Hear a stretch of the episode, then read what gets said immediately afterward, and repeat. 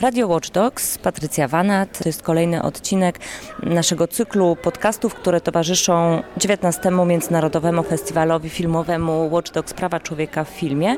No i przypominam, że w, w tym Radiu Watch Dogs y, rozmawiamy z mm, ekspertami, dziennikarzami, filmowcami. Rozmawiamy wokół filmów, które na 19. Watch Dogs możemy oglądać, ale no, bardzo mi zależy na tym, żeby, żeby każda z tych rozmów była po prostu ciekawą rozmową do wysłuchania, nawet jeżeli ktoś filmu zobaczyć nie może, bo festiwal trwa od 5 do 12 grudnia w Warszawie.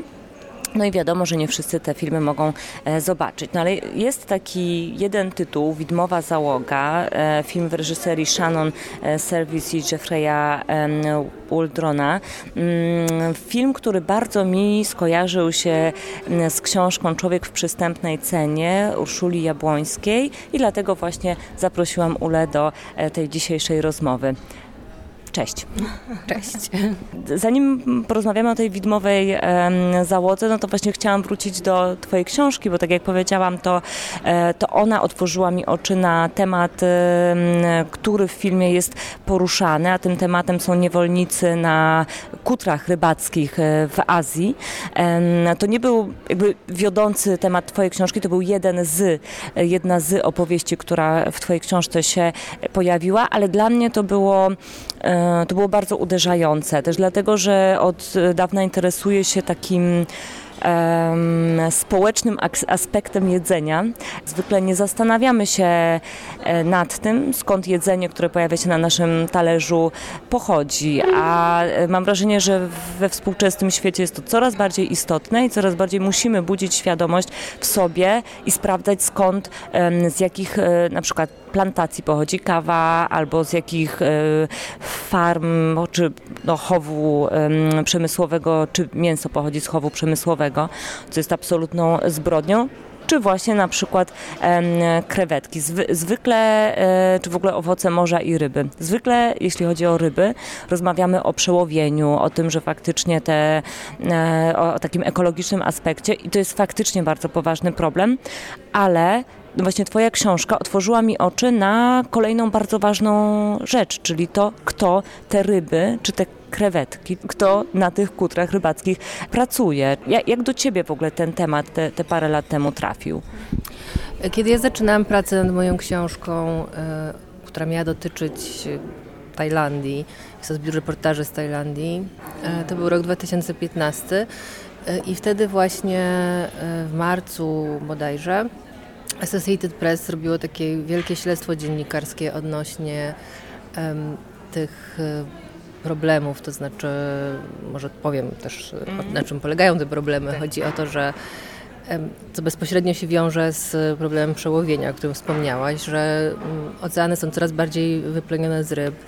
E, w związku z tym kutry rybackie muszą wypływać coraz dalej, żeby te ryby znaleźć. W związku z tym coraz mniej osób e, pisze się na pracę na takich kutrach, która umówmy się nie należy do najprzyjemniejszych e, i do najlepiej płatnych. E, no więc powstał duży problem właśnie w Tajlandii, gdzie ten przemysł rybołówczy i przetwórczy jest niezwykle ważną gałęzią gospodarki i powstał problem skąd y, tych, tych rybaków jakby na te kutry brać. E, I po jakimś to się oczywiście działo stopniowo, to się wszystko nie zdarzyło w parę lat, na przestrzeni lat pewnie 20 albo nawet więcej. E, zaczął dziać się taki proceder, że mm, ci rybacy byli na te łódki nie, tak nie do końca legalnie werbowani, czyli po prostu mm, pośrednicy mm, mówili im, że jadą do pracy na farmę albo że jadą do pracy do fabryki. E, albo po prostu nic nie mówili, tylko ich porywali, upijali albo przykładali jakiś e, środek do mm, nosa, w związku z czym oni mdleli i po prostu ich porywali. E, I oni budzili się już na tym oceanie i cała sytuacja była zorganizowana w ten sposób, że te łódki po prostu nie, nie dopływały na ląd, tylko te ryby, które oni łowili, odbierał taki statek matka, mm, który po prostu je zawoził do, do fabryk, a ci ludzie przez lata i naprawdę były to mm, okresy czasu rzędu 10-12 lat, chociaż nie zawsze, no oczywiście były też krótsze. Na tych łódkach po prostu y, pracowali, często tam umierali. Więc w związku z tym jakby był to proceder, który był, dział się od bardzo dawna.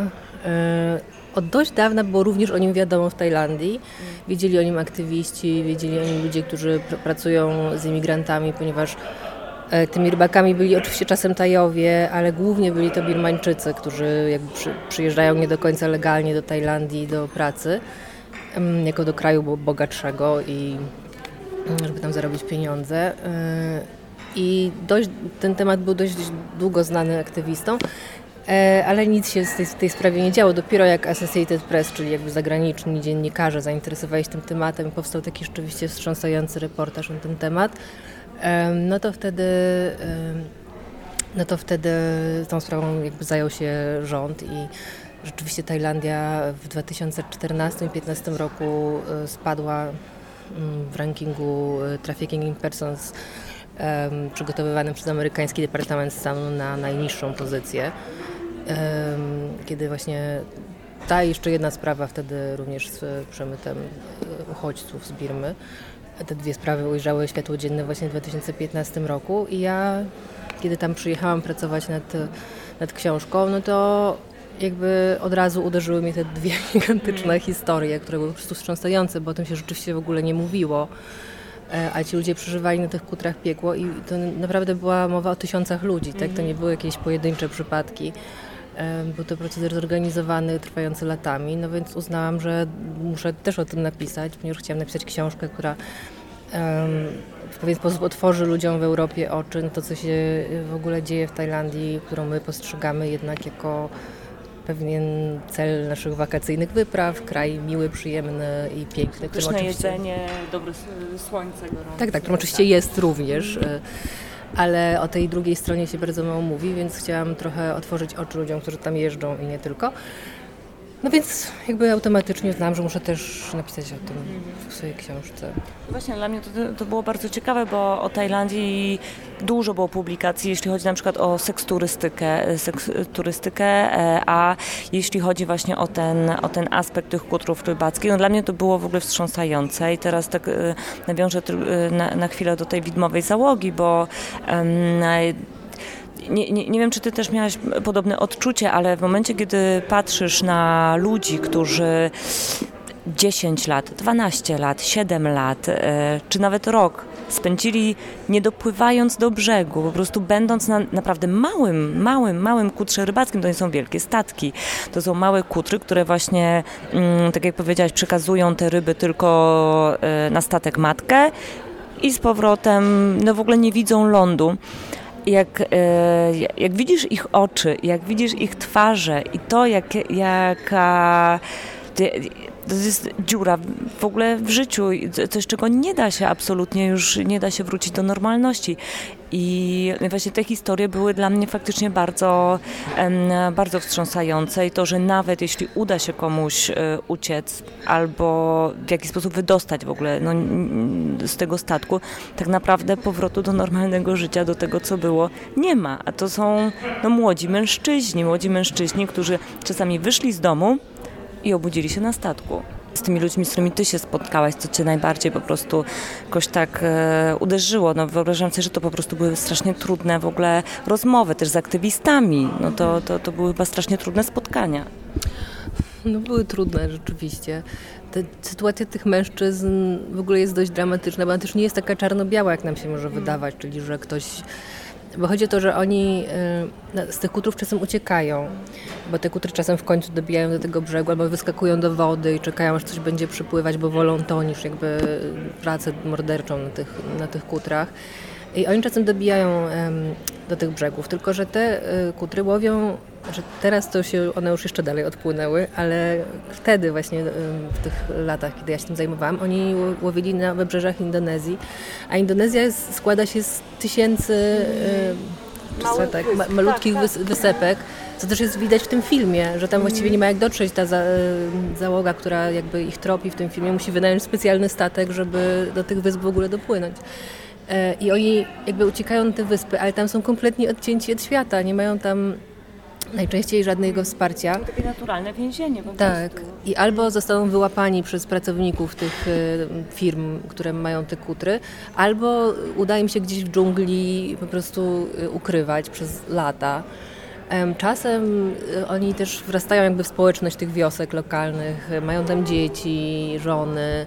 E, Więc to nie jest wszystko takie oczywiste, że oni na przykład chcą zostać uratowani i wrócić do, do, tych domów, bo często jest to straszna sytuacja, minął 10 lat, oni już mają swoje rodziny. No właśnie zatrzymajmy się tutaj na Tak. chwilę, bo to jest te, te, też taka rzecz, która mnie e, bardzo jakoś tak zabolała, czyli no właśnie, czyli to, co, co, co powiedziałeś, że oni tam mają swoje rodziny, stąd tytuł tego filmu, ta załoga widmo, e, ci, ci ludzie, którzy zginęli i oni nagle się w ogóle dowiadują, że mogliby wrócić, no ale już nie mogą, bo już mają te rodziny, a z drugiej strony tęsknią za tym domem. Już na przykład zapomnieli języka, bo już po prostu tak długo to, to, to życie się tak bardzo zmieniło, że, e, że w ogóle to życie poprzednie to, to, jest faktycznie jakieś, jakieś zupełnie inne życie. I no i ten powrót właśnie nie jest taki, no nie jest prosta, najczęściej po prostu nie jest, nie jest możliwy. No tak, no i dlatego mówię, że ta sytuacja nie jest taka e, czarno-biała. Niektórzy chcą wrócić e, i nie mogą, a kiedy okazuje się, że jest możliwość, bo aktywiści z Tajlandii dotarli do nich i proponują im ten powrót, to wracają. Mnie najbardziej osobiście tak naprawdę zaskoczyła inna rzecz. Zaskoczyło mnie to, że tam byli e, tacy marynarze, którzy twierdzili, że wszystko było w porządku. Że nie wszyscy uważali, że to, co im się przytrafiło, było piekłem na ziemi. Byli tacy, którzy mówili, no tak, ciężka praca, ale jakoś dałem radę i przywiozłem jakieś pieniądze. I to tak naprawdę y, było dla mnie najbardziej szokujące, że człowiek, który przebywa w takich straszliwych warunkach y, przez dłuższy czas, naprawdę ma taką zdolność, żeby jakoś się do tego przyzwyczaić. Nie, nie zdaję sobie sprawy, że jest niewolnikiem. Znaczy on musi się od tego oddzielić psychicznie, żeby przetrwać, tak? Bo nie, on nie może cały czas mieć kontaktu z tym faktem, że znajduje się w, w strasznych warunkach.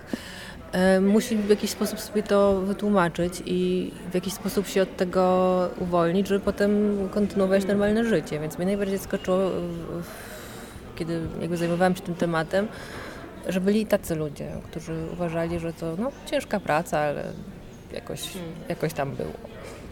Chciałam na koniec jeszcze zapytać Cię o jeden aspekt, o aktywistów, bo powiedziałaś właśnie, że coś tam się w, tej, w, Tajlandii zmieniło, y, bo z jednej strony też y, i, i w Twojej książce i też y, w filmie Widmowa Załoga słyszymy takie, e, no po prostu słyszymy, że to w ogóle tam wielka siatka pracowała przy tym, żeby tych niewolników wyłapywać i to, to, to się opierało na korupcji, na układach jakichś takich policji, władzy i tych przemytników i, i firm, e, no bo to jakoś musiało po prostu działać, bo było zakrojone na bardzo szeroką skalę. Później powiedziałeś, że, że tak, że faktycznie jak to wyszło, e, no to rząd e, trochę się tym zajął. Jakie ty miałaś odczucia po, też po tych rozmowach z aktywistami? Czy, czy oni faktycznie em, mają pomoc, czy mają możliwości działania, czy to, czy to tak naprawdę jest jakaś zasłona e, dymna? To jest bardzo skomplikowany temat, bo z jednej strony, jakby patrząc z naszej perspektywy, musimy pamiętać, że Tajlandia nie jest do końca demokratycznym krajem.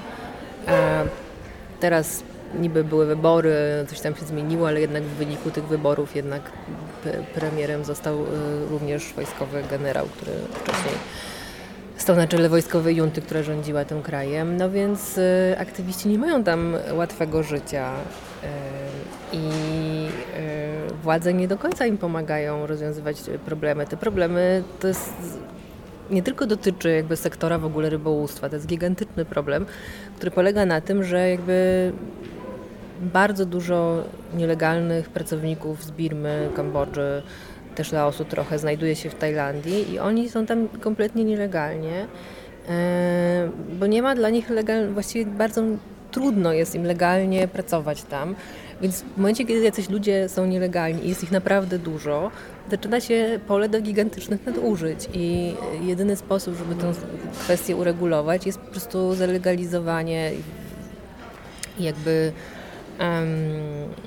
umożliwienie tym ludziom legalnej pracy w Tajlandii, co się do końca nie dzieje. I ci aktywiści muszą naprawdę um, wykazać się straszną odwagą i taką umiejętnością poruszania się po tym terenie. E, no bo e, jednak oni jakoś sobie tam radzą, tak? To znaczy w jakiś sposób omijając różne przeszkody ze strony władz, policji, różnych urzędów. Zbierając pieniądze też, prawda? Bo to, bo to też jest taki aspekt finansowy, tak. że za coś trzeba działać. Tak, tak. No, w jakiś sposób pomagają tym ludziom. Aczkolwiek no, nie mogę powiedzieć, żebym będąc tam zaobserwowała jakieś e, zmasowane mm, rozwiązania temat. Niby były wprowadzone jakieś kontrole, mm, większe kontrole na tych łodziach i tak dalej. No, tam, oczywiście rząd Indonezji też się tam e, tym zainteresował, więc z dwóch stron były jakieś naciski na, te, na tych właścicieli tych firm, które często były tajsko-indonezyjskie żeby w jakiś sposób to uregulować, ale nie wiem, rok czy dwa lata po tym, jak, jak wyszła ta sprawa na jaw, już się okazało, że te łódki po prostu się przemieściły, tak? To znaczy, mówią teraz o wybrzeży Madagaskaru, czyli jeszcze dalej wypływają na jeszcze mniej kontrolowane wody i jakby kto się właściwie ma tym zajmować, tak? To, no to, są, to są takie problemy, w ogóle problem jakby nielegalnej, na wpół legalnej migracji za pracą, czy ucieczką przed prześladowaniami w Azji Południowo-Wschodniej, no to jest jakby gigantyczny problem. W swojej książce też podaję taki przykład strasznie poruszający. Kiedy było tsunami y, w Tajlandii w 2000 to było tam trzecim chyba roku, y, no to wtedy zginęło bardzo dużo osób, bardzo dużo ludzi i jednej trzeciej z tych ludzi w ogóle nie udało się zidentyfikować i podejrzenia są takie, że to byli właśnie ci nielegalni pracownicy E, którzy tam przebywają bez żadnych papierów i nikt o tym nie wie, że oni tam przebywają i jest to naprawdę jedna trzecia w ogóle ludzi, tak?